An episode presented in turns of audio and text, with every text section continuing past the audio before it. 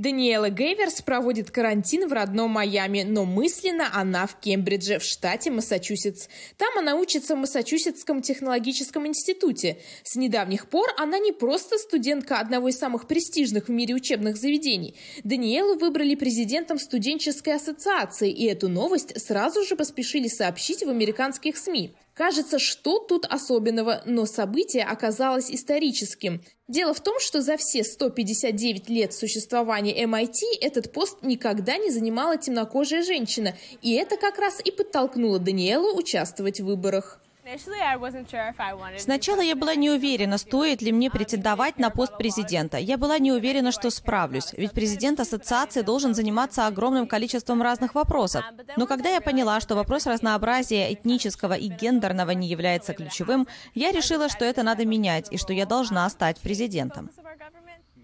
Из-за коронавируса всю предвыборную кампанию Даниэле пришлось провести в онлайн-режиме. По Zoom она общалась с преподавателями и студентами и рассказывала, как именно она собирается сделать их вуз лучшим местом для учебы. Рассказывала столь убедительно, что большинство проголосовало именно за нее.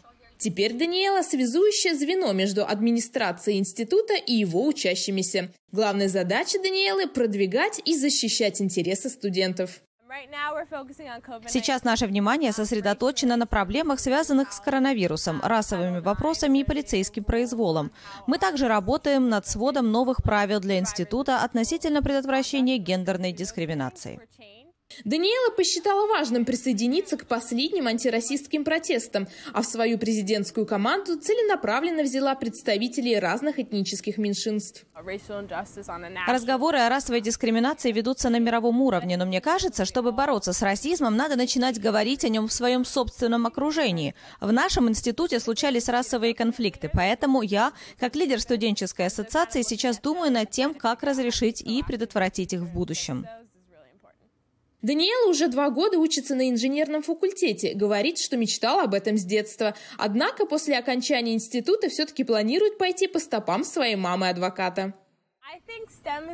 Я люблю науку и математику, мне нравится изобретать новое. Сейчас я работаю с Procter Gamble, но в будущем хотела бы стать патентным юристом и использовать свои инженерные знания в юридической сфере. Говоря о будущем, Даниэла также высказывает надежду, что ее случай не останется уникальным и что среди лидеров Массачусетского технологического института появятся и другие темнокожие женщины.